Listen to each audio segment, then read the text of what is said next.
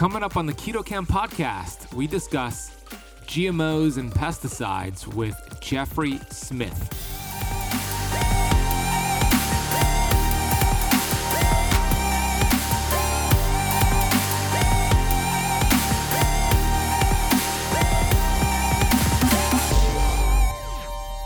The microbiome, however, is far more complicated and essential than anyone ever thought. If you release a genetically engineered microbe, we didn't need a pandemic to know that they can travel around the world and mutate, but they also swap genes with other microbes. There's a trillion types of microbes. What you release in one could end up in dozens, hundreds, or thousands of different microbes. And if it creates a, a dominant advantage, a survival advantage, it can change the nature of nature in ways that could damage or collapse ecosystems, including the ecosystem of the human microbiome. How important is the microbiome? I talked to world expert Kiran Krishnan. He says 80% of the diseases, the chronic diseases, find their sources in altered microbiome.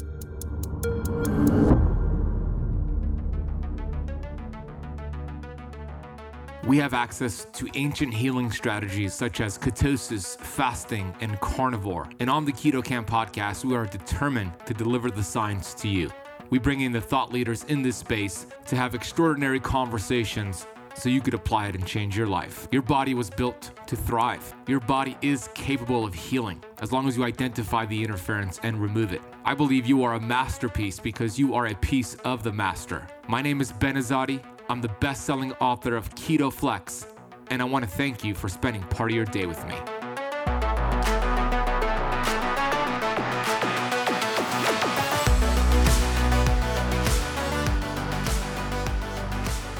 Hey, Keto Camper. Ben Azadi here, host of the Keto Camp podcast. You can learn more about me over at benazadi.com.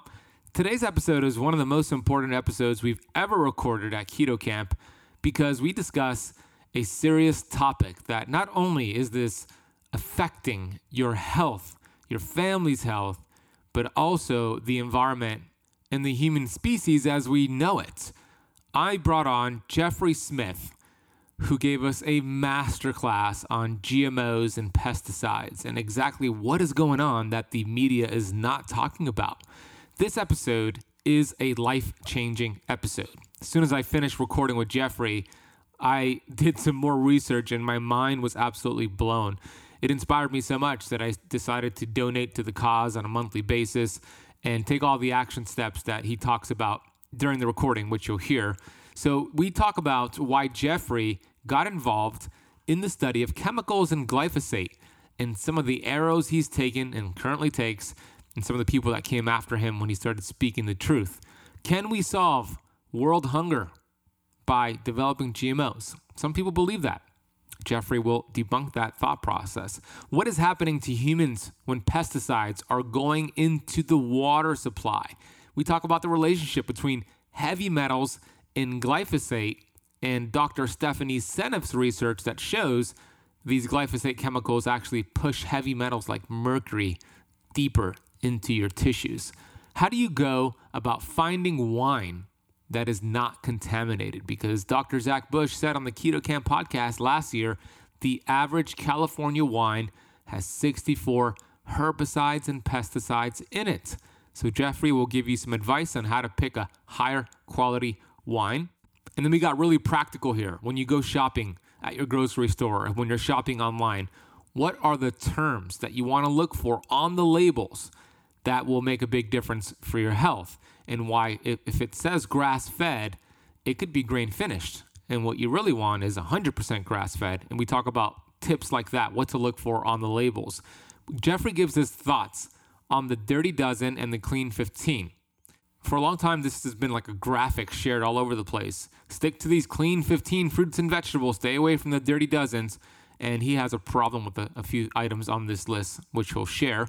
We talk about the environmental impact of glyphosate and what it's doing to the world, and so much more. So sit back, take notes. You're going to want to share this with somebody you know.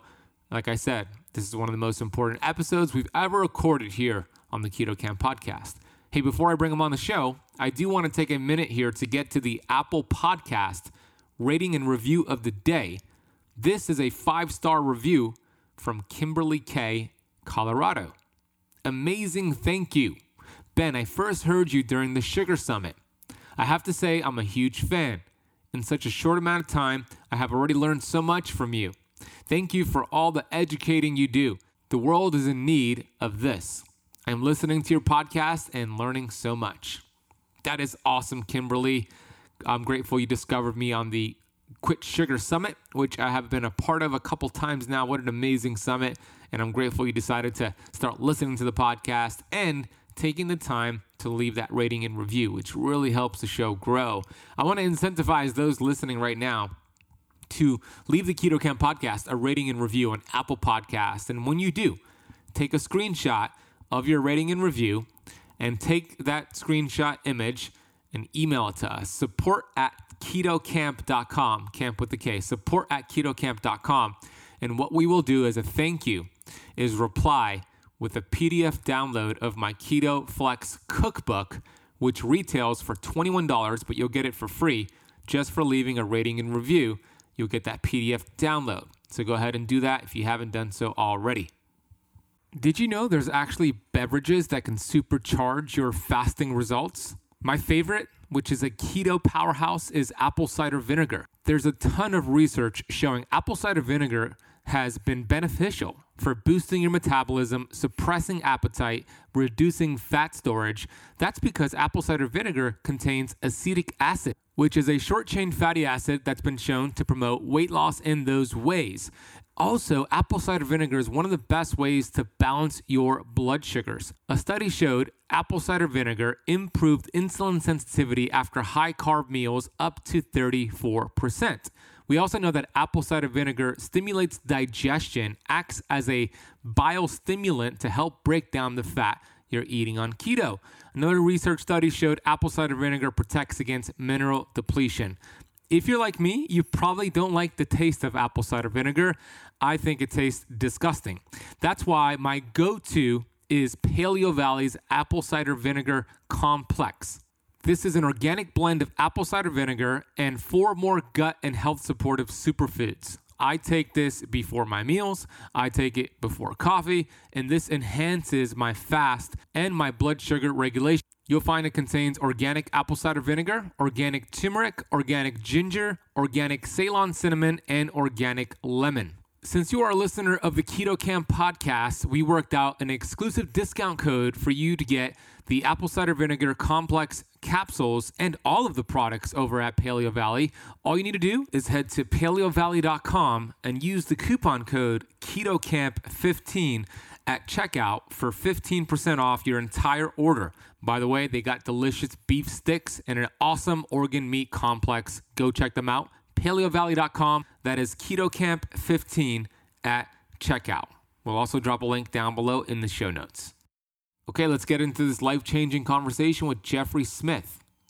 Jeffrey Smith is the founder, executive director, award winning documentary film director, and international bestseller.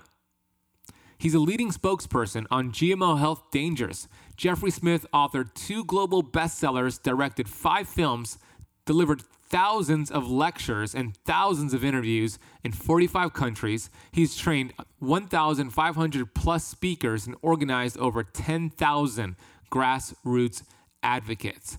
Jeffrey was the architect of a successful plan to achieve the tipping point of consumer rejection of genetically engineered foods. His work has influenced the behavior and health of millions of people worldwide.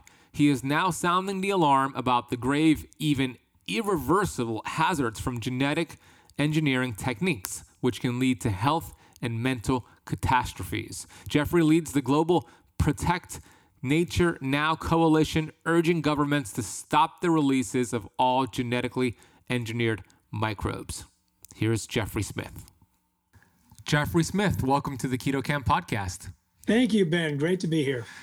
I am excited to dive deep into a topic we haven't really dove deep into, which is GMOs, glyphosate, herbicides, pesticides, etc. You are the leading authority to talk about this subject, so I'm excited to dive into that. Before we do, talk about this this topic, which you actually call the Darth Vader of chemicals, glyphosate. Before we get to that, how did you even get involved with studying this field of research? When did you get involved and why?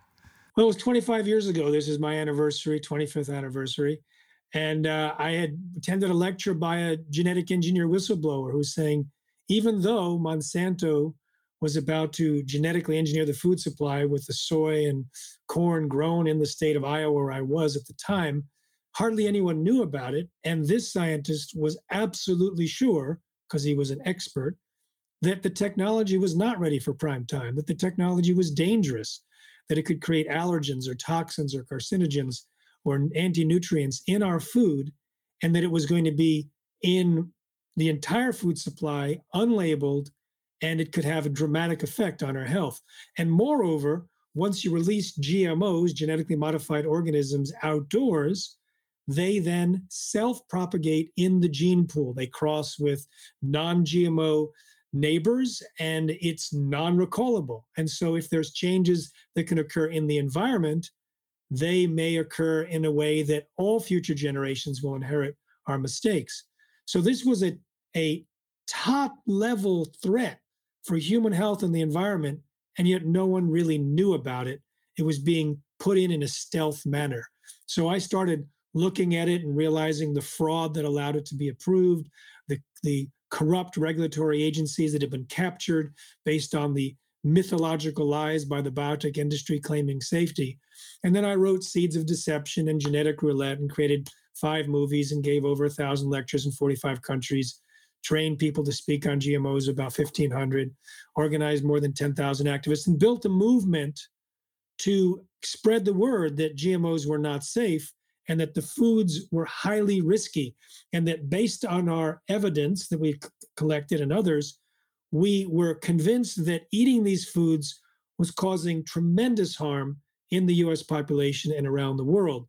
And we can talk about this it's not lightweight. It is heavy duty information, so much so that in one of my more recent films, Secret Ingredients, we looked at families that switched to organic, getting away from the GMOs and the Roundup sprayed on foods at the same time. And the transformation was unbelievable. People have would have had trouble believing it had we not had also physicians saying this is what we are seeing every day in our patients who switched to organic. We had scientists showing in animations what was happening to the body because of GMOs, and we had data like incredible epidemiological charts and surveys with thousands of people filling them out, all pointing to the same thing. So it's a pretty heavy duty journey that we're going to take with a really great outcome a single switch can make an enormous difference for someone's health, energy, clarity, ability to to think clearly, etc. So, uh, are you referring to that study you did on uh, 3,256 people? Is that what you're uh, referring yes. to? Okay, I want to get into that. I do want to get into that and some of the findings. Before we do, basic understanding of what exactly a GMO is? That's the first question. The second question is as you started to make some waves and lecture and, and create these films and books, did you start to receive a backlash, maybe threats? Because we know this is a multi billion dollar industry. So, how was that like when you started to speak your truth? Well, the answer is of course, because one way that I was exposing the biotech industry was their treatment of critics their treatment of scientists who discovered problems, who were fired, stripped of responsibilities, forced out, threatened, their treatment of reporters who they'd hire PR companies to target, to punish those that reported badly, reward those that reported well. I completely laid these out in the book, Seeds of Deception, and we're just sort of waiting for them to attack. And so they first said, Oh, we haven't read the book. We're not aware. They didn't want to draw any attention to it. So then I wrote the book, uh, genetic roulette, which com- I work with more than 30 scientists, compiling all the known health dangers of GMOs into a single document. And again, it was like, we don't know. He's not a scientist, so it must must not be scientific. Finally, they hired people secretly who claimed to be independent and started to attack, distort what I had written, misquote it, and then try to say that I had missed the science. So in the Roundup trials, where Roundup was declared by juries to be one of the contributions to the plaintiff's cancers. In the last of these three successful trials, they actually showed documents from Monsanto's internal files about me. They had one of their hired guns who had created this whole website misquoting me and trying to target me, wrote in the headline, in the subject line, whack a mole. And they explained that I had written an article showing how children were most at risk from the potential dangers of GMOs, and that he was basically saying, I'm going to go after him now. And the response by the members of the executives that in Monsanto that saw it said, Funny you should use the word whack a mole. We started using that two years ago, going after people that were uh, criticizing Monsanto or showing evidence of harm, and have been using that same term for two years. And he said, Donna and I have been using that term for two years. Now, Donna referred to Donna Farmer, who's the senior toxicologist at Monsanto. So, what happened was after this happened, the World Health Organization looked at Roundup's chief poison, glyphosate, and declared it a probable human carcinogen. So this meant that Monsanto was going to lose billions. And so they had a whole plan to discredit the World Health Organization's committee, to get their front groups speaking on their behalf. And they were able to place Donna Farmer on the national TV show, The Doctors. So the doctors called me two days before she was to be on and said, Would you like to debate her live via Skype? I said, Oh, yes. so I got on via Skype and I talked, said, the person that approved GMOs at the FDA was Monsanto's former attorney and later Monsanto's vice president, then went back to the FDA as the US food safety czar, Michael Taylor, and that, you know, Roundup does this, this, and this. And I described all these things. And she was like, she had been trained by Monsanto's media people and just smiled and said, As a mother and as a scientist, I completely have confidence in this chemical. So we were on for, you know, the normal eight minutes of a segment. So two years later, while these Roundup trials were launched, they were able to get millions of secret documents, find the most controversial, and put them on site. So I searched for her name, and lo and behold, there was Donna Farmer saying pretty much exactly the opposite in private that she had said in public.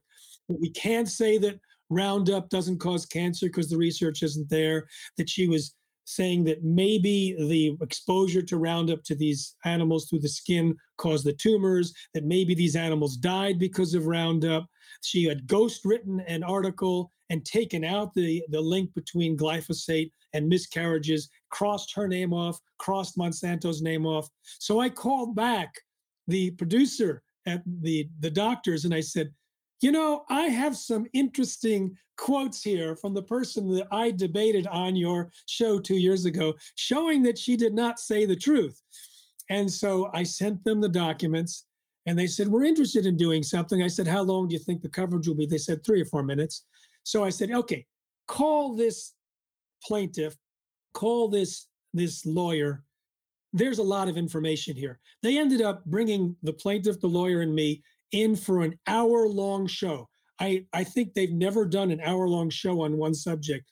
And they invited Donna Farmer back here, and she didn't come. So we had a field day showing the lies, showing that Monsanto had, you know, basically lapdogs working for them at the EPA to approve glyphosate and we learned so much more since then because we were able to sort through the incredible incriminating evidence.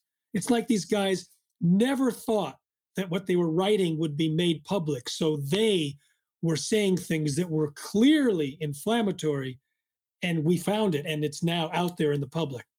Mm, well, kudos to you. I love that you did that. And no surprise why she didn't show up for that second debate. yeah. Some people think that we could solve a world hunger crisis by developing and, and uh, resources into GMOs. Why is that not the answer? And what is exactly a GMO? So I interviewed the world's experts at how to actually feed the world. They were involved in writing the ISTAD report, sponsored by the UN, the World Trade Organization, and others. It was a report that had 59 national signatories, so 59 countries signed off on it. And it was looking for how to feed the world. And I interviewed one of the co-chair people of this, as well as the major writers. And they all said the same thing GMOs have nothing to offer to feed the hungry world, nothing that meets our goals. Feed the hungry world, create sustainable agriculture, and eradicate poverty.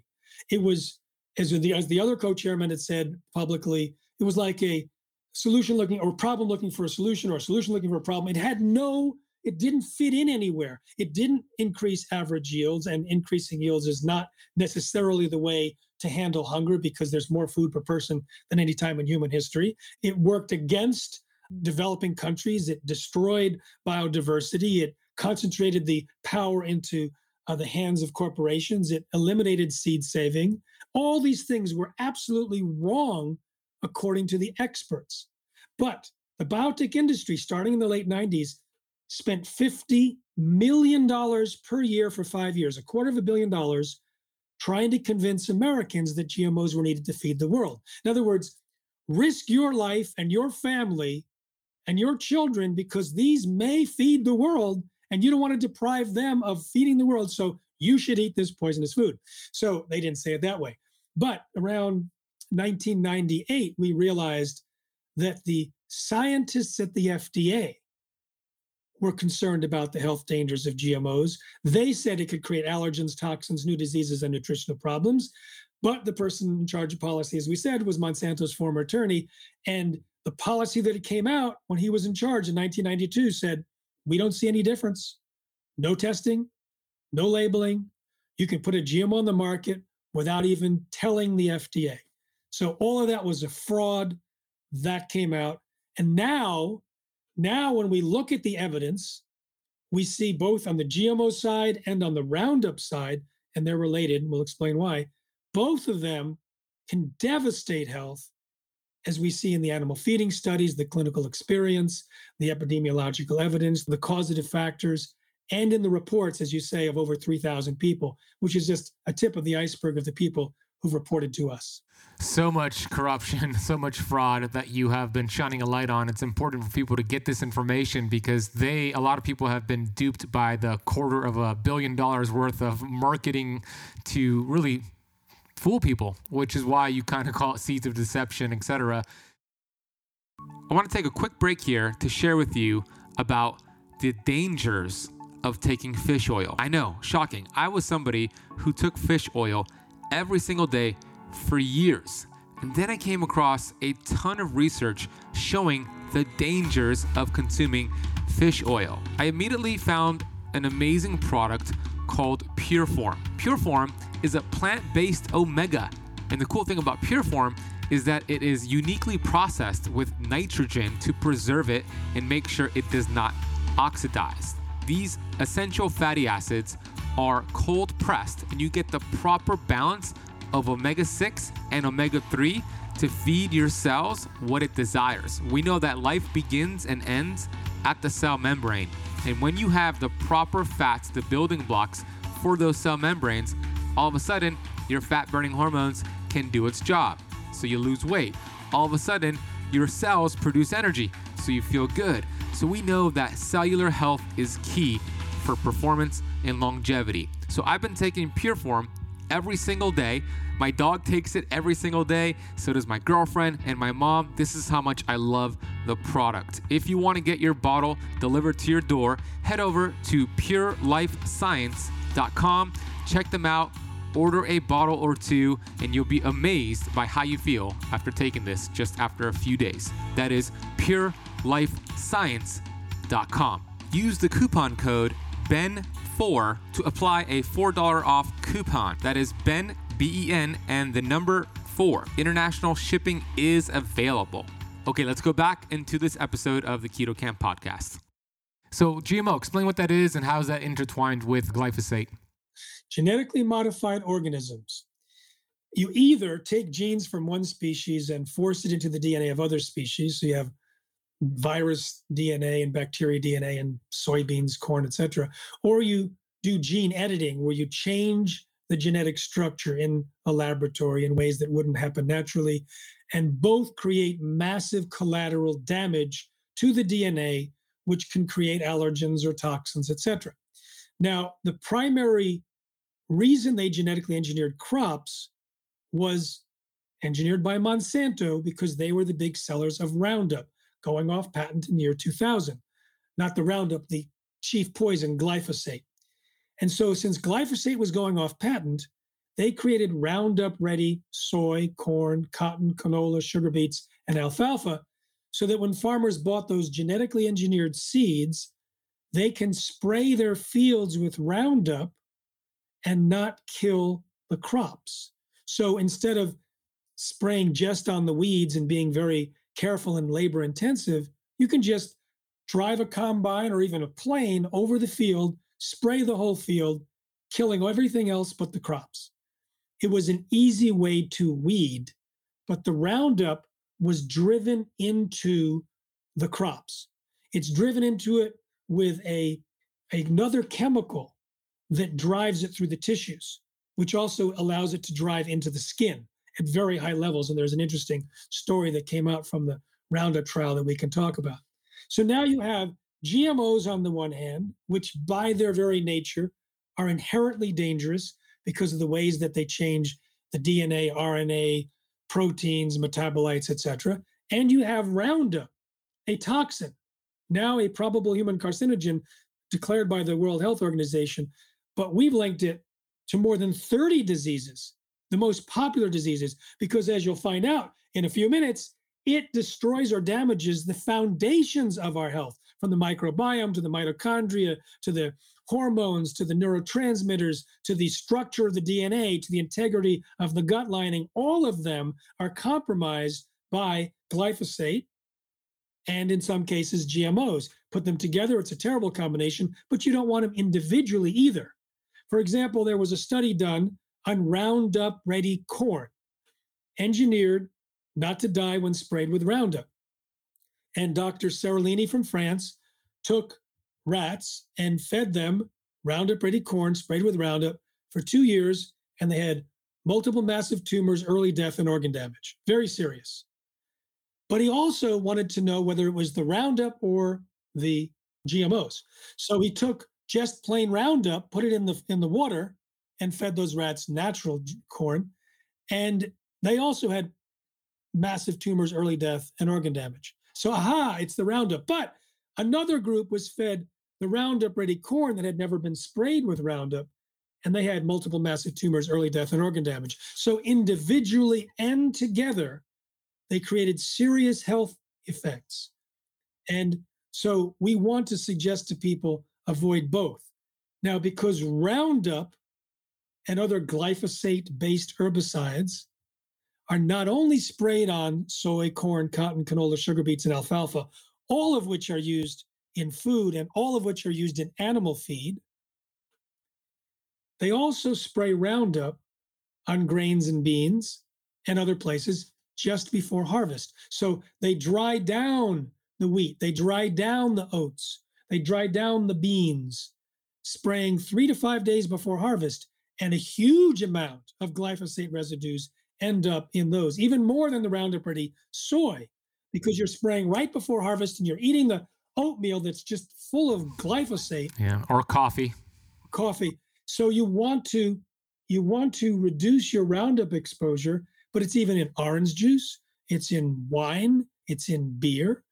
But in our report that's available at responsibletechnology.org, we've compiled every group's tests of glyphosate residues. We find consistently, except in one case, the organic is le- is far less. Some cases undetectable, some cases just tiny contamination compared to conventional. Why? Because organic doesn't allow Roundup to be used. It doesn't allow GMOs to be used. So it is a single one stop shopping to avoid both. So if something is labeled as organic, that means it's automatically also non GMO, is what you're saying? Yes. However, just to be clear, contamination happens. It's the nature of nature. So you have a organic cornfield and you have a conventional cornfield next door. If you haven't timed it so that yours isn't tasseling at the time that's uh, sending pollen, you may end up contaminated. Even the seeds you buy may be previously contaminated, but usually it's only by a small amount. More than 20 years ago, I worked at a GMO detection laboratory, and we found even then there was a tiny amount of seed corn that was conventional but contaminated with GMOs. Now, same with Roundup. The glyphosate is used so much, 300 million pounds per year in the United States alone, it's now in the air in certain locations. What's the estimation? I've heard somebody say that 70% of rainfall has some glyphosate in. Is that accurate at all? No, it's not. It's that's a locational thing. In Mississippi, they found 75%, but in other places in the Midwest, it was 60% of samples tested found glyphosate in the air and in the rain and in surface water. But you see, those are areas where glyphosate is sprayed a lot. Montana, they don't have enough nutrients to grow every season, so they grow every other season, and they spray glyphosate throughout the whole field to chemically kill off everything for the season. So it's in the air too. So it depends where you are, but 70% is a good number from what we have tested. So um, if you're in Alaska, it's probably a lot less. and what is it doing to the environment when that pesticides are going into our water supply? What is that doing to the surrounding environment and our water supply that we're taking a shower with, and some people are drinking tap water? What's happening there? Well, let's take them separately. Okay. Um, the environment and human. I'm going to start with human because even though everyone is now a environmentalist, we're really also more concerned about our health and the health of our children. So I'll share with you some alarming information. Glyphosate was originally patented as a descaler for industrial boilers and pipes. Descaler because it chelates, it grabs onto minerals, and it grabbed on to the mineral residues that were building up in these pipes. Now, what that means is when it's sprayed on crops, it grabs the minerals, making them unavailable to the crops. When the animals eat the Roundup Ready soy, corn, cotton cakes, canola seeds, alfalfa, sugar beet pulp. They're eating demineralized food, but also heavy doses of Roundup. On our lists, one of the highest levels of Roundup are the animal feeds. So now they're not only getting less minerals, the minerals that are in their system are being grabbed by glyphosate molecules that don't let go, and which means they're getting heavily mineral deficient. So there's a calf you can that was born stillborn in an area, and they checked the liver, and there was no detectable manganese. There's plenty of manganese in that region of the country, but by the time that calf was born, its mother had no detectable manganese to give it. So you have these nutrient deficient animals, which create a whole bunch of problems because for those that follow minerals, they're the keys to a thousand engines. There's all these biochemical pathways. And if you don't have the mineral cofactor, it's like they're on strike or they're the, the workers waiting around to the for the boss to tell it what to do. Once the boss arrives, plugs the key in and says, okay. Without that, they're just dysfunctional. So you end up with mineral deficiency. In addition to being patented as an herbicide, uh, glyphosate was patented as an antibiotic. But it's a very special antibiotic. It kills the beneficial bacteria in our gut, not the pathogens. So it creates changes that are very, very dangerous. I talked to one person who studied those changes, Kiran Krishnan, and I said, okay, here's a list of 28 different conditions that 3,256 people reported getting better from when they switched to non GMO and organic foods. Can you tell me one at a time if the changes that you saw in the gut bacteria exposed to Roundup could lead to those conditions? And sure enough, digestive disorders, allergies, anxiety, overweight, depression, diabetes, infertility, every single one of them could be linked to the changes in the microbiome.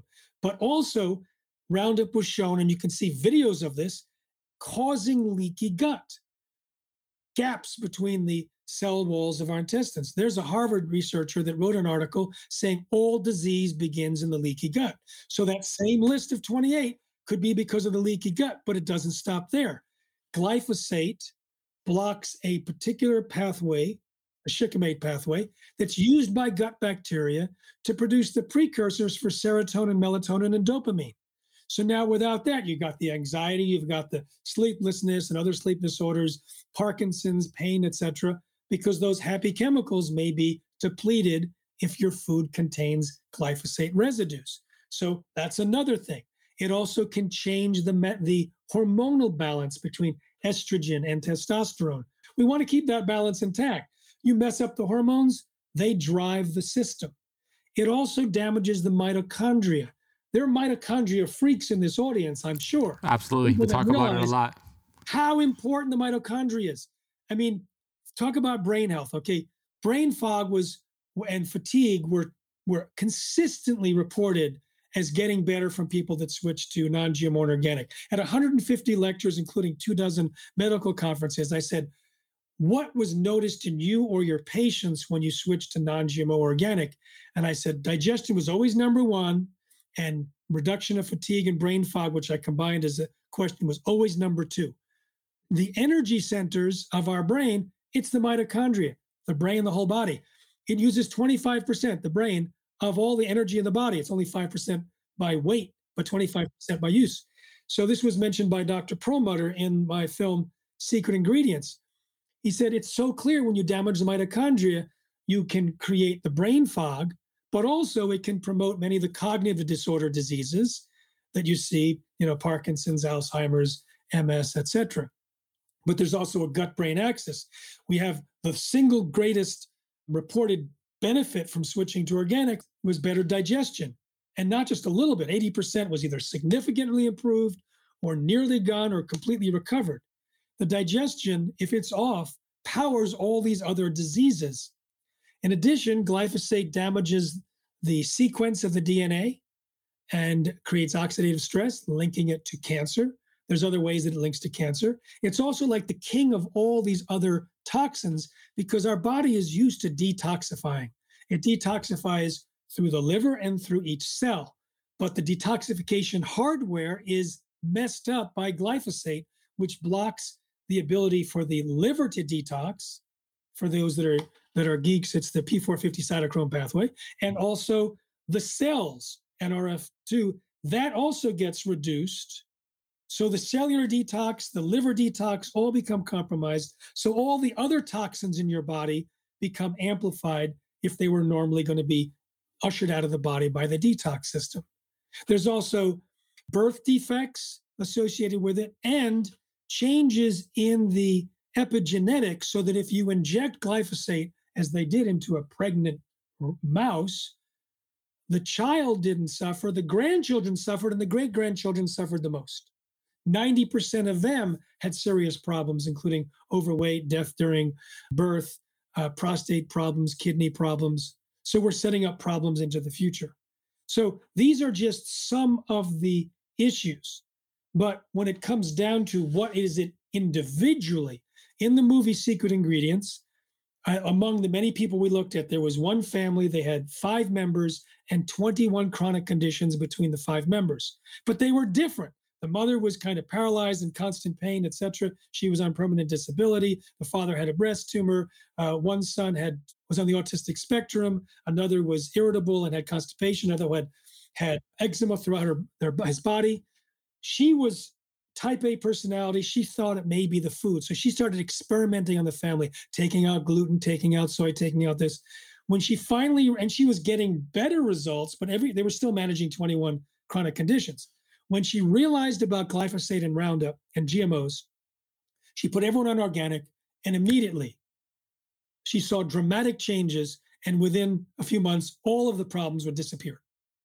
And so we're talking about and the, the son is no longer on the on the spectrum. Another person that we interviewed in the same movie, no longer on the spectrum. Doesn't happen to everyone, of course, but these are dramatic changes. And we it turns out that it was the same underlying cause being expressed in different ways depending on the weakness of that particular body.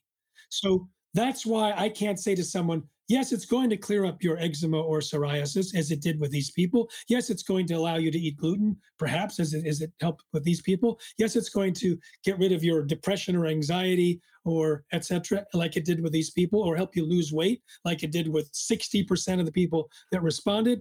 We can't tell but because it is so dramatically different and varied, we have one strong recommendation if you're the scientific type or even just the geek. When you switch to organic, write down on a spreadsheet what percentage of organic you had that day, what your energy level was, what your mood was, because it's going to affect mood, and every single symptom, one to 10. Put it in there, put it in the spreadsheet. You know how to set up to freeze the columns so that every day you can look at the same symptoms and see the changes. Because you may be looking at your eczema and finding out that your sleep is better. You may be mm-hmm. looking at one thing and now all of a sudden your your period's better. So it's absolutely exciting to see that. But one of the things that happened in the that's mentioned in the film, we have doctors saying people will go switch to organic and their autoimmune disease symptoms will go away, their pain will go away, and then they'll backslide. Then they'll go away for a vacation or they'll get they'll get dietary fatigue or they'll cheat and then their symptoms start coming back and that's when they realize for sure that the diet was driving it and that makes them more committed to that than ever before so we see the movie secret ingredients as the biggest impulse to make the change and then that's what gets more people dedicated to eating organic than any any talk that I can give. We're gonna put a link for it down below. What's the website for that specific movie? So livehealthybewell.com will bring you to secret ingredients. If you need help switching to organic, we have a program there to do that. If you want to help detoxifying and rebuilding and repairing after GMOs and Roundup, we have a 18 person interview of experts there. So we have, you know, obviously I'm asked these questions, having given a thousand lectures, you know, what do I do to rebuild the body, you know, besides changing our diet? What can I expect if I change my diet? So we have assets there to help. Awesome. We're going to put that in the notes. Everybody go check that out. And I love the idea of creating a, a, chart and documenting exactly how you're feeling, improving, and noticing when you make the changes what is actually happening in your life. If you're anything like me, you probably spend some money each month on your supplements. But what if you're still tired and you just don't feel 100% well? Well, there could be a deficiency. What if there was a way to know if you were actually absorbing your supplementation or not absorbing, and maybe you're taking too much of something? Well, what I'm bringing you today is a chance to accurately test all of that. In this case, I'm talking about upgraded formulas, upgraded hair test kit, and consultation. And once you uncover these hidden deficiencies, you could get rid of these symptoms you might be experiencing that might be affecting your thyroid, adrenals, or much more.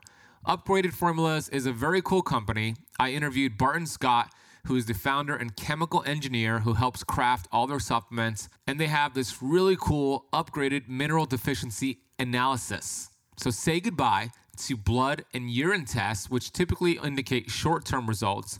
Hair is the best identifier, and you could get that hair from your head, armpit area, or even pubic area, and you'll receive a consultation with a member of Upgraded Formulas to help discuss your results. And it's very simple collect your hair sample, send it in, and get your results fast. We've worked out an exclusive deal, Keto Camp podcast listeners, to receive 10% off your order. Head to upgradedformulas.com, use the coupon code BEN10 at checkout to get your hair mineral kit and any other supplements that you could find on their website. That is upgradedformulas.com. Use the coupon code BEN10. I speak a lot about heavy metal toxicity. I work with uh, Dr. Daniel Pompa, who taught me a lot of uh, heavy metal toxicity and how to detox the right way. I remember studying Dr. Uh, Stephanie Seneff's work, uh, who I'm not, I'm not sure if she was one of the experts if you've done work with her, but she has mentioned that what glyphosate does and you kind of touched upon it, but I want you to go a little, a little bit deeper. What glyphosate does potentially is to drive these heavy metals, mercury being one of them, even deeper inside of the tissues where it's harder to get to. Have you seen that? And have you shared that with your research as well? Um, I know Stephanie well.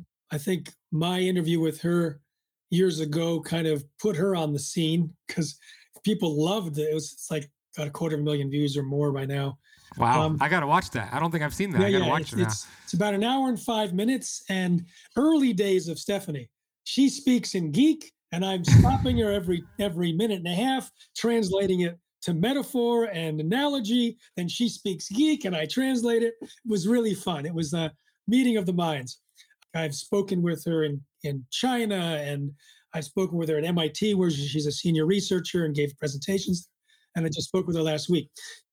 And she wrote a beautiful book, uh, Toxic Legacy, about glyphosate. So remember, I mentioned that glyphosate is a chelator that it hugs molecules. So there was a kidney disease of unknown origin, as they originally characterized it, in areas in Central America and Sri Lanka where they were, it was devastating the, the male worker population in these farms and plantations. And someone did research and identified this hypothesis. Glyphosate was grabbing arsenic. When it grabs arsenic, it can smuggle it into the body because it's undetectable by the body. And so it gets into the body and then ends up in the liver. In the acidic liver, it breaks the bond. And now you have two poisons in the liver glyphosate and arsenic. And that was causing, I don't know, some amazing amount of deaths, an amazing amount of kidney failures in Central America and Sri Lanka. So that's an example of how it can get it into the body. She also talks about accumulation of aluminum in the pineal gland. She's a genius. And she looks at big number analysis. So her PhD is in computational uh, computer engineering and whatnot. And so she knows how to grab data online, everything that's out there, and sort it and look for trends. So she has, and she also has a degree in biology. So she, for example, was saying, okay, what's the data on why kids are getting autism at such high rates?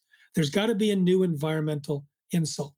So she first downloaded everything about autism all the data. And she said, from there, I can tell you why, based on what's happening in the physiology, they have these symptoms. But I can't tell you what chemical has been introduced to cause it. So she downloaded everything she could on every single chemical or other poison. And there was always a mismatch. Then she went to a lecture by Dr. Don Huber, another friend of mine, who was an expert at glyphosate. Stephanie told me she sat at the edge of her chair for two hours. She had never heard of glyphosate. And everything she was hearing a chelator, an antibiotic, uh, that it does this, this, all the different modes of action that it does, some of which we've talked about here, fit hand in glove with what was happening that could cause the physiological changes in the autistic kids that could create the symptoms. So she left there on fire she and Nancy Swanson, a, a physicist, gathered information for epidemiological charts. So what they did is they gathered the data for incidence of autism and plotted it against the amount of Roundup being sprayed on soy and corn in the United States. And it moves up dramatically the same. But they wanted to get, Stephanie's brilliant. She wanted to get, well, let's take a look at six year old autistic diagnosis.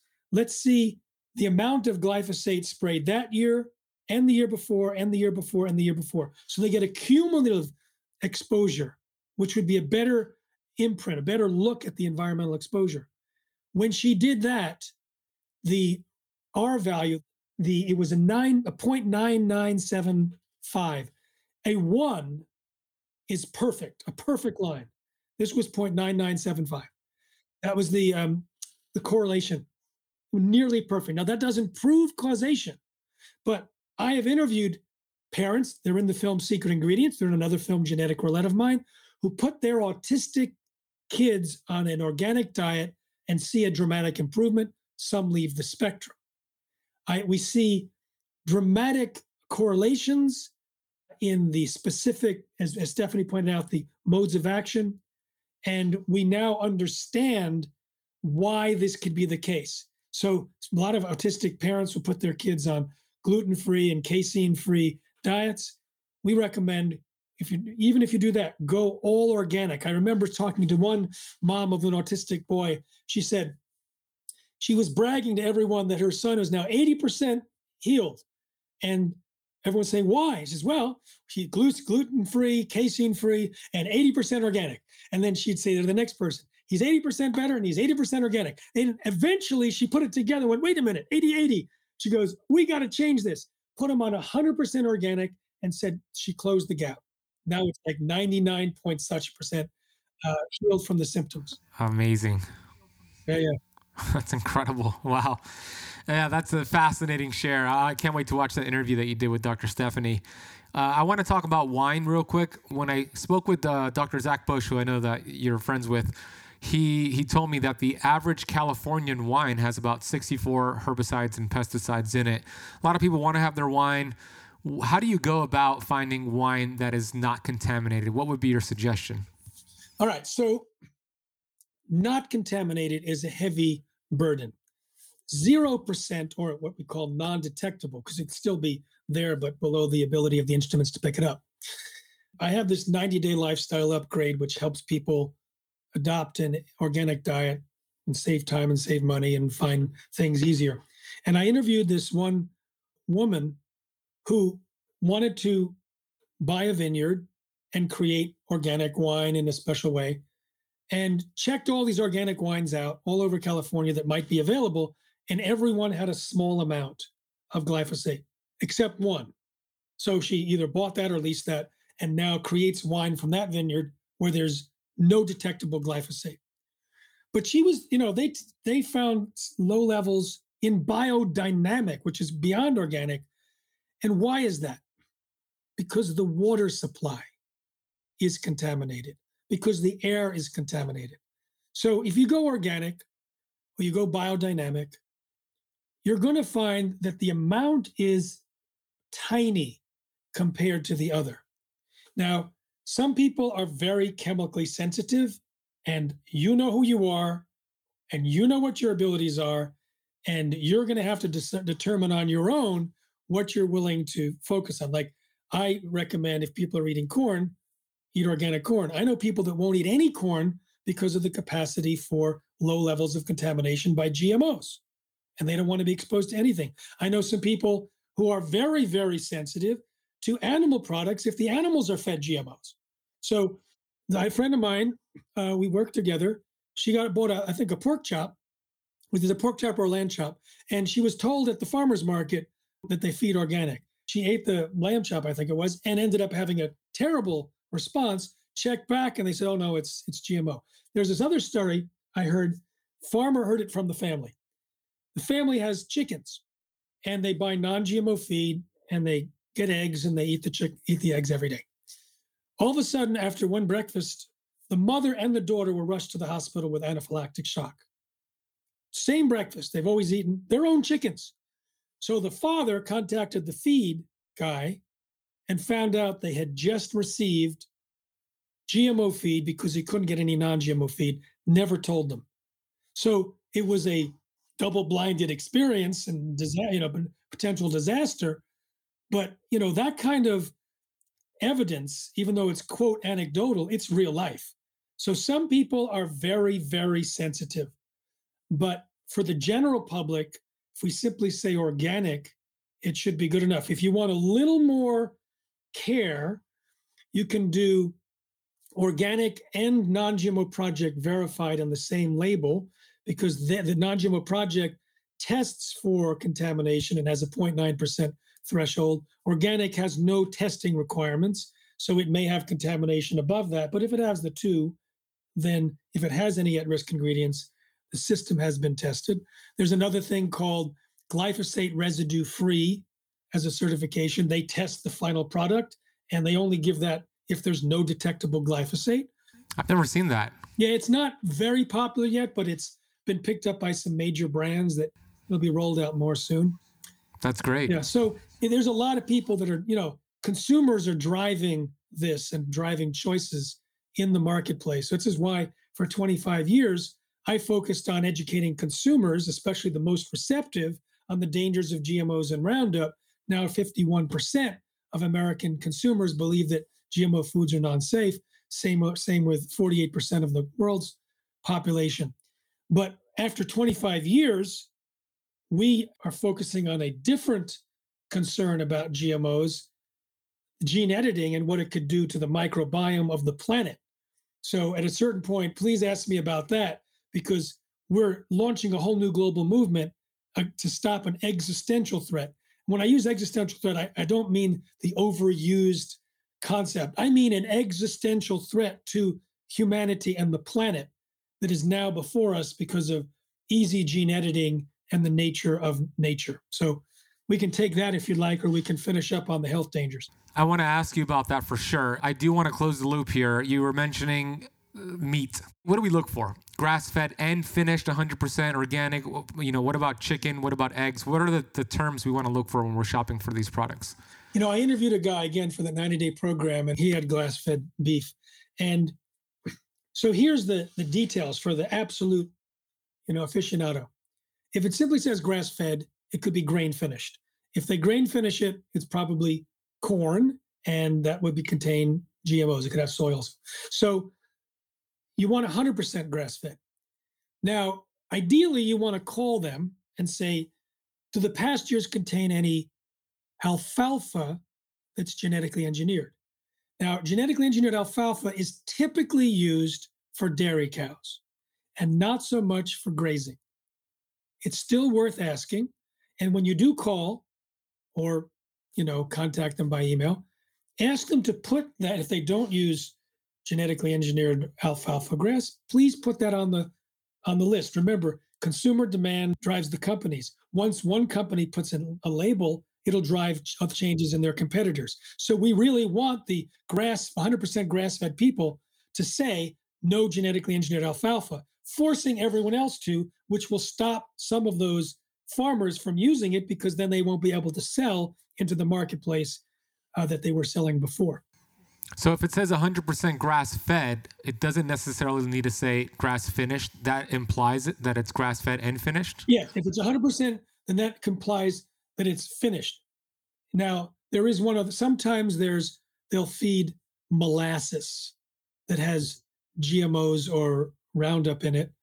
So sometimes there are supplemental foods that are not mentioned in that. And the interview I did for the 90 day lifestyle upgrade is with a company that is make sure even their molasses or additional additives are non-GMO or organic and not glyphosate based. What's the company? I mean, I want to know personally. I want to make sure my meat is great. Like, what's the company you get your meat from? I'll have to check and get back to you because I've interviewed a lot of companies and I, I have you interviewed Belcampo or US Wellness Meats at all? I haven't interviewed US Wellness. I've met with the with the owner of Belcampo and talked to them because there was a Belcampo right here in California. What are your thoughts on them? Well, it wasn't an in-depth checklist kind of thing. It wasn't a public interview. If I if I do an interview to reveal information to the public, I'll let them know. I'm a friendly guy, and uh, if I want to endorse something, I have to go through the list, and I haven't done that with them. But um, from what I understood, I was happy at the time. We'll just leave it there. Okay, that's usually the meat that I get it from, either them or, or U.S. Wellness meat. So I want to ask those questions. So, is alfalfa in the pasture, uh, is genetically engineered alfalfa in there, and then also molasses is the question to ask. Or are there, are there any other foods that are fed to the animals that may be derived from GMOs or sprayed with Roundup? And then you've heard that molasses may be one of them. It's something that very few people talk about but you heard it from me because I talked to one of the people that did. I didn't know about it until that interview. And I thought, oh, great, 100%. But again, the amount may be smaller than you are worried about. This comes back to your own criteria. And I don't I don't try and influence that. I just give you the facts to make your own up, make your mind up. One of the most common questions I've been asked over the years is, can I have green juice on the ketogenic diet? My answer was always uh, probably not. Most juices out there don't really source the right vegetables, and it creates a glucose spike, which will knock you out of ketosis. It wasn't until recently that I discovered Farmer's Juice. Now, Farmer's Juice delivers keto friendly juices that are organic, delicious, and full of functional ingredients. Most juices out there are not good. They have more sugar than a can of soda they use low quality produce from industrial farms, and they cost like $12 a bottle, which just make you hungrier than before and knock you out of ketosis.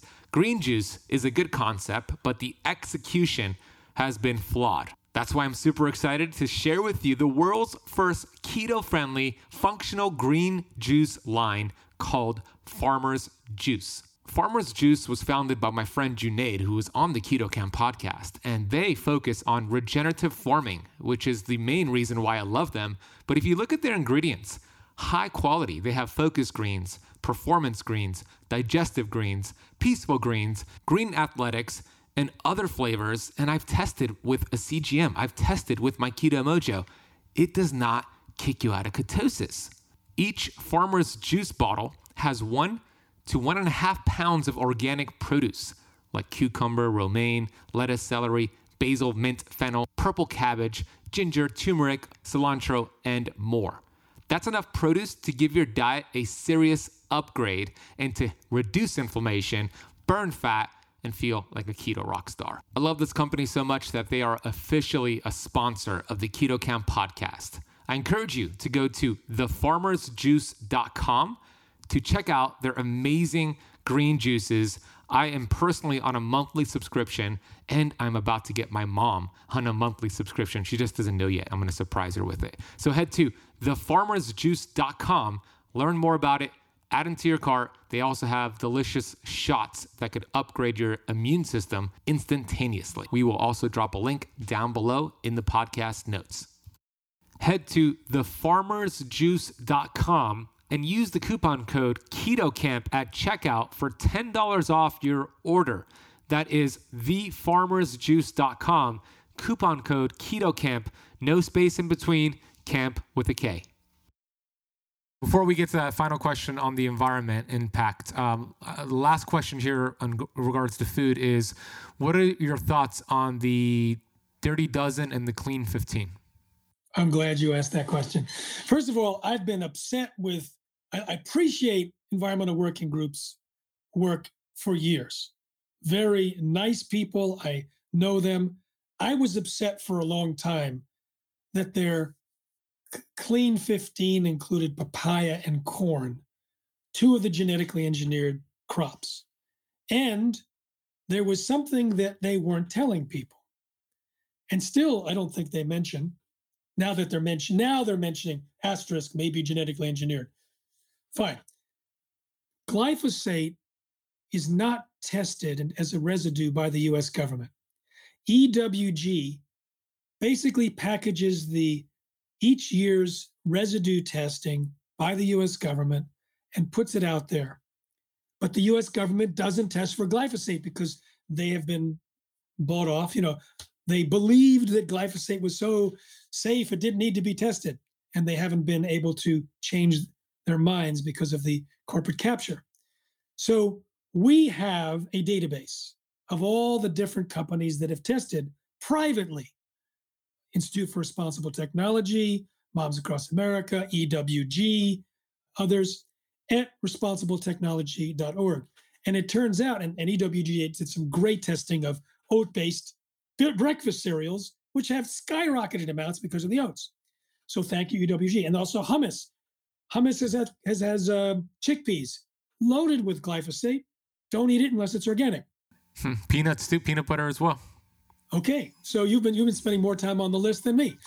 So I just eat organic and I don't have to worry about it. But you know, because I, I, mean uh, they're both legumes. That's why that, that came right, to mind. Right. Yeah. So the EWG, first of all, it's just fruits and vegetables, so it doesn't have oats, it doesn't have mung beans, doesn't have chickpeas, and it doesn't have glyphosate levels. So it's not the Bible. And so I would cross check with our list of responsible technology if you choose to eat one of those non organic. The key is if you can eat organic, it's not allowed to have any of those. But if you really want to eat a non organic, clean 15 avocado or this thing, check the residues for glyphosate as well. I wouldn't eat corn unless it's organic. I wouldn't eat papaya unless it's not from Hawaii or China because they have genetically engineered papaya. And sometimes it can get contaminated. So you can eat an organic papaya that's accidentally contaminated and becomes 100% GMO. So it's sort of like I appreciate the clean 15, I appreciate the dirty dozen, but it's not where I go for definitive.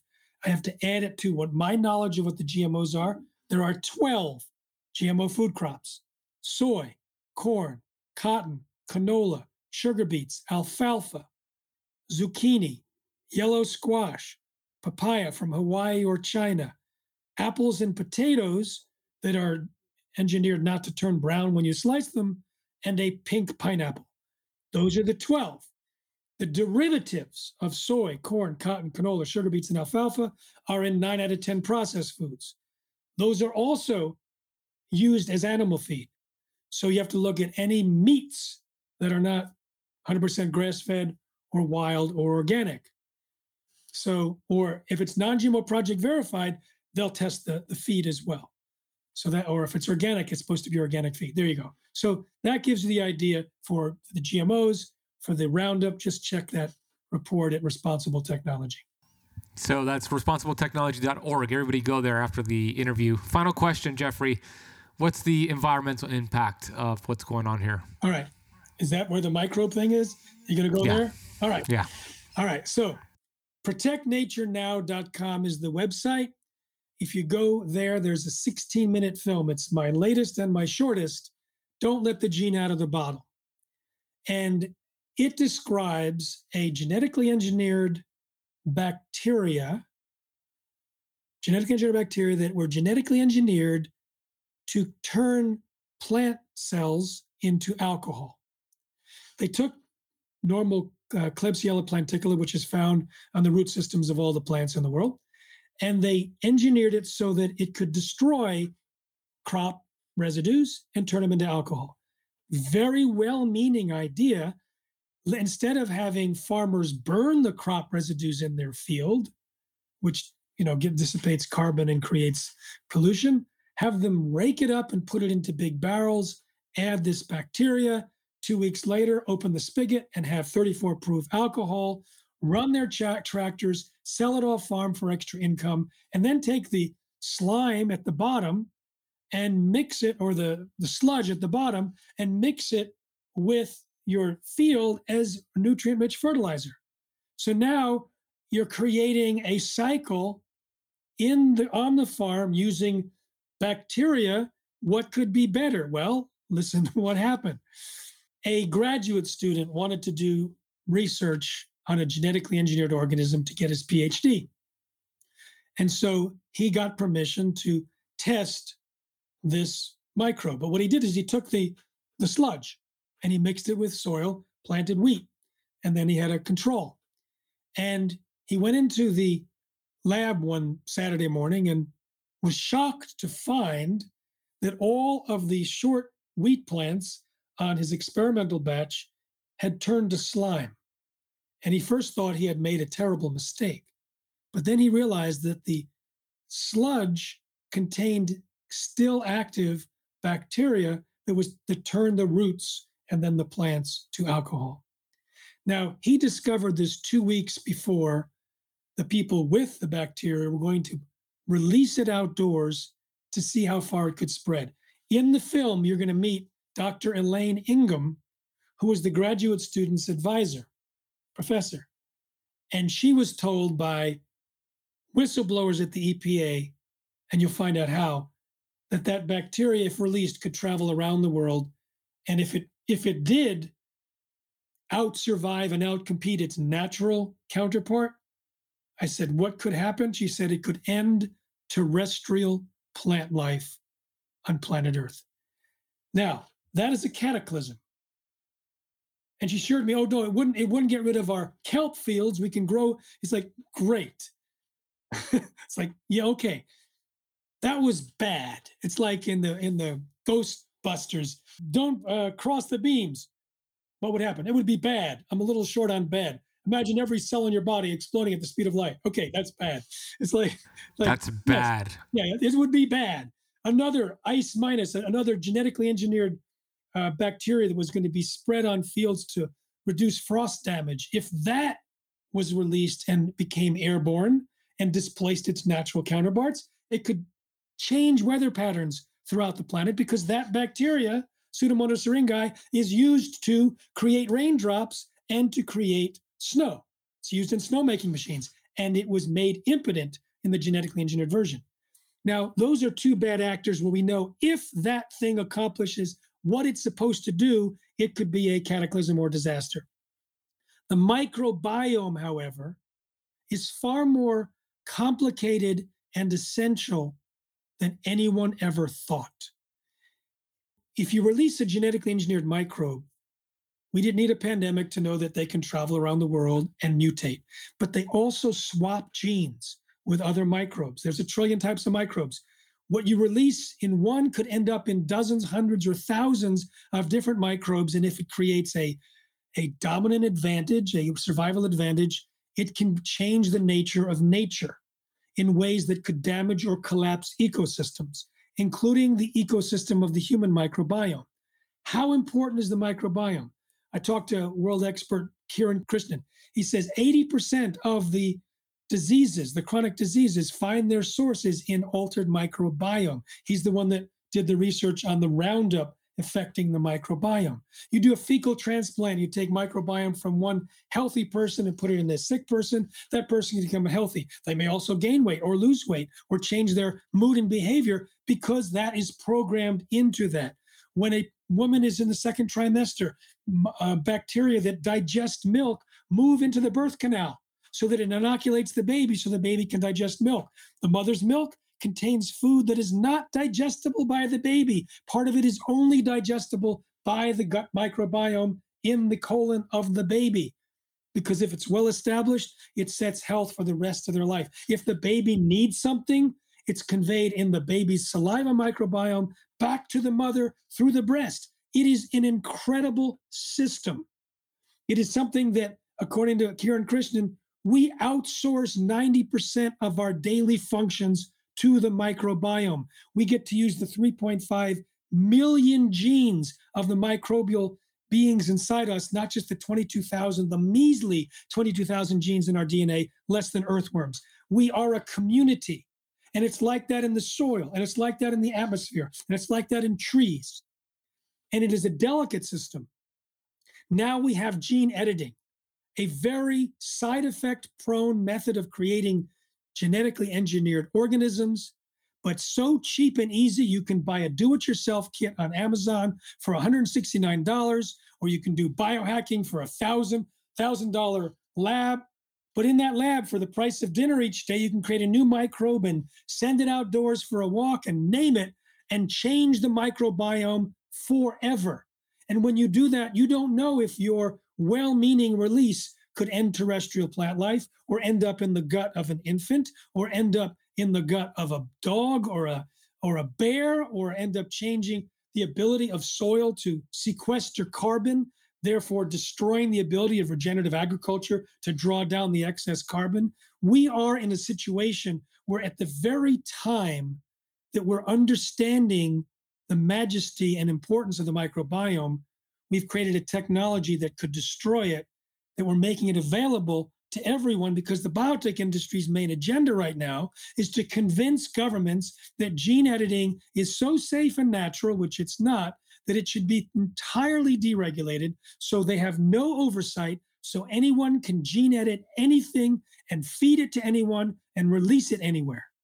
And so this is why we at the Institute for Responsible Technology have shifted our focus, yes, we're answering questions as we have today on the health dangers of GMOs and Roundup, but what we're producing going forward are information for the lawmakers around the world, for the scientists around the world, for curriculum developers around the world, for popular culture, for PR, for social media on the dangers of genetically engineering the microbes.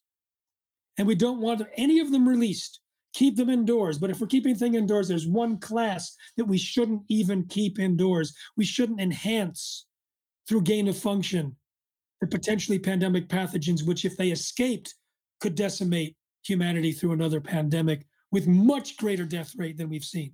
So, those are the two goals of Protect Nature Now.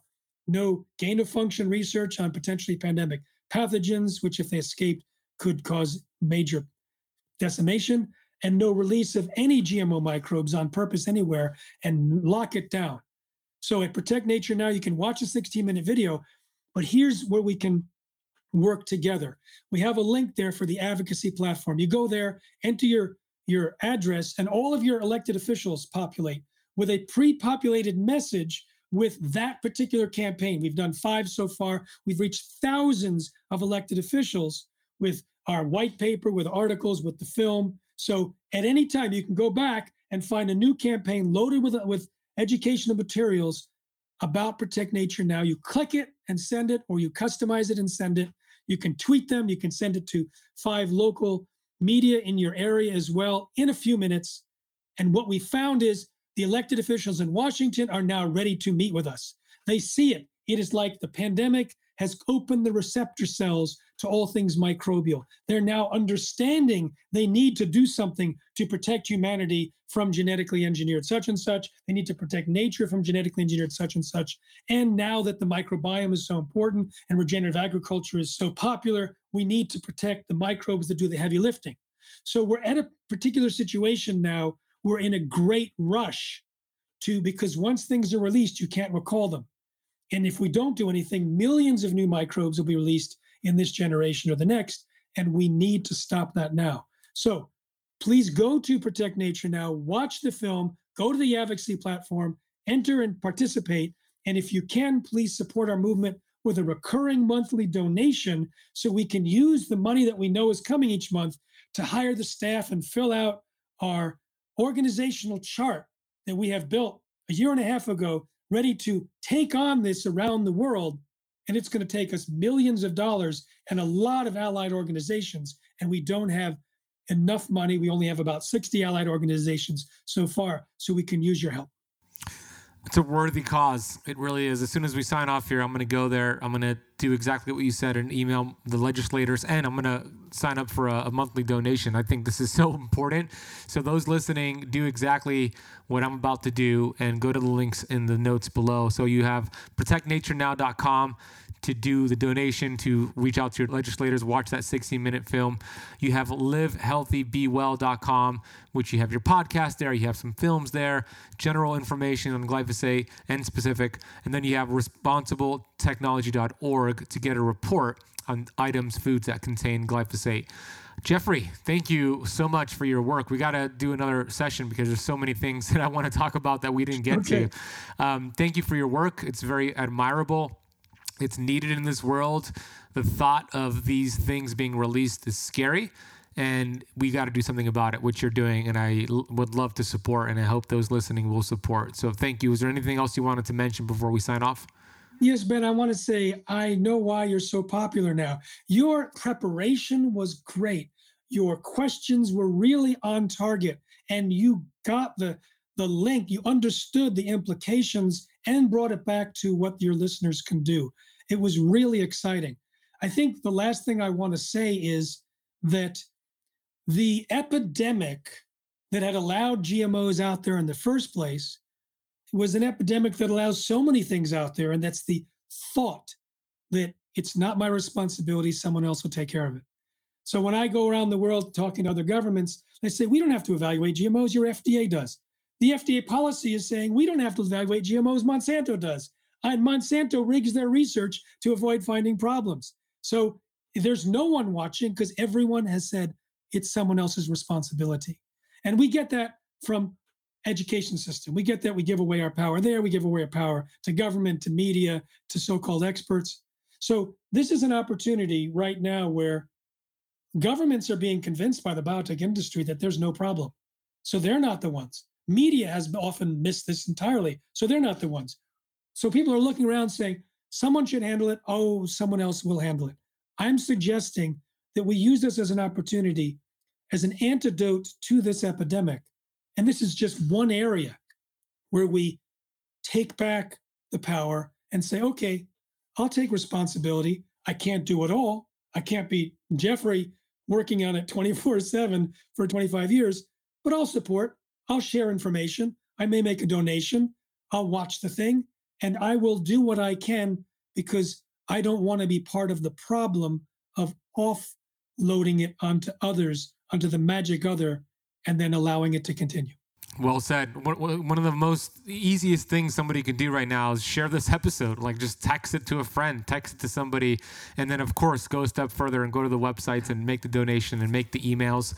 You once said that you cannot afford to eat non organic, right? That, that's the case. A lot of people say, I can't afford to eat organic. The truth is, like Jeffrey has said in the past, you can't afford not to. Human beings are the only species smart enough to create their own food and dumb enough to eat it. We'll leave it at that. Jeffrey, thank you so much for your time. I appreciate you, my friend. Thank you, Ben. Safe eating.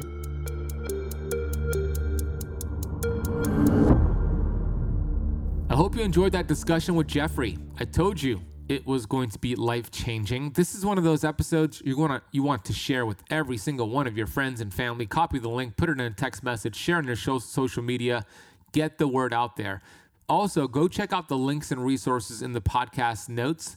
Like I said earlier in the intro, I went to all the links he mentioned. I signed up to donate to the cause on a monthly basis. You could do that or do a one time donation.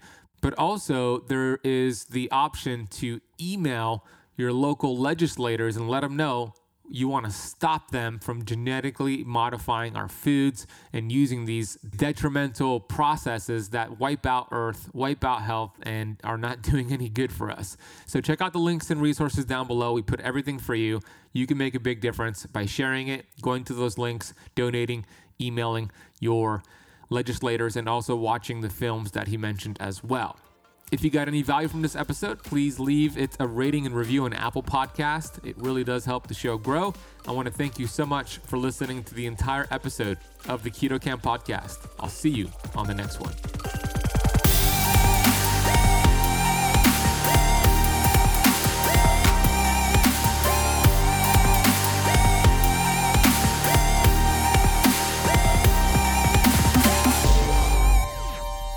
This podcast is for information purposes only. Statements and views expressed on this podcast are not medical advice. This podcast, including Ben Azadi, disclaim responsibility from any possible adverse effects from the use of information contained herein. Opinions of guests are their own, and this podcast does not accept responsibility of statements made by guests. This podcast does not make any representations or warranties about guest qualifications or credibility. Individuals on this podcast may have a direct or non direct interest in products or services referred to herein. If you think you have a medical problem, consult a licensed physician.